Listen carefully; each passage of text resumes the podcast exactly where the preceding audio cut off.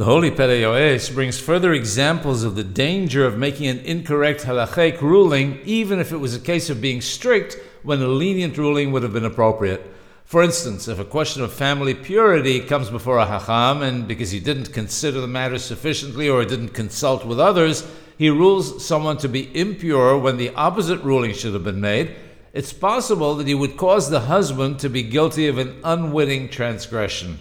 If a financial dispute is to be decided, the scope of knowledge that's required to deal with these matters is enormous.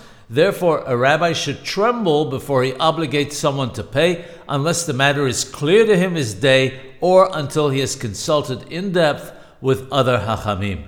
He does add, however, that in a case where a decision has to be made immediately and he's unable to find anything specific on the matter and there's no one available to consult with, then he should take the stricter approach. The reason is because it's better to forbid that which is permitted than to permit that which is forbidden.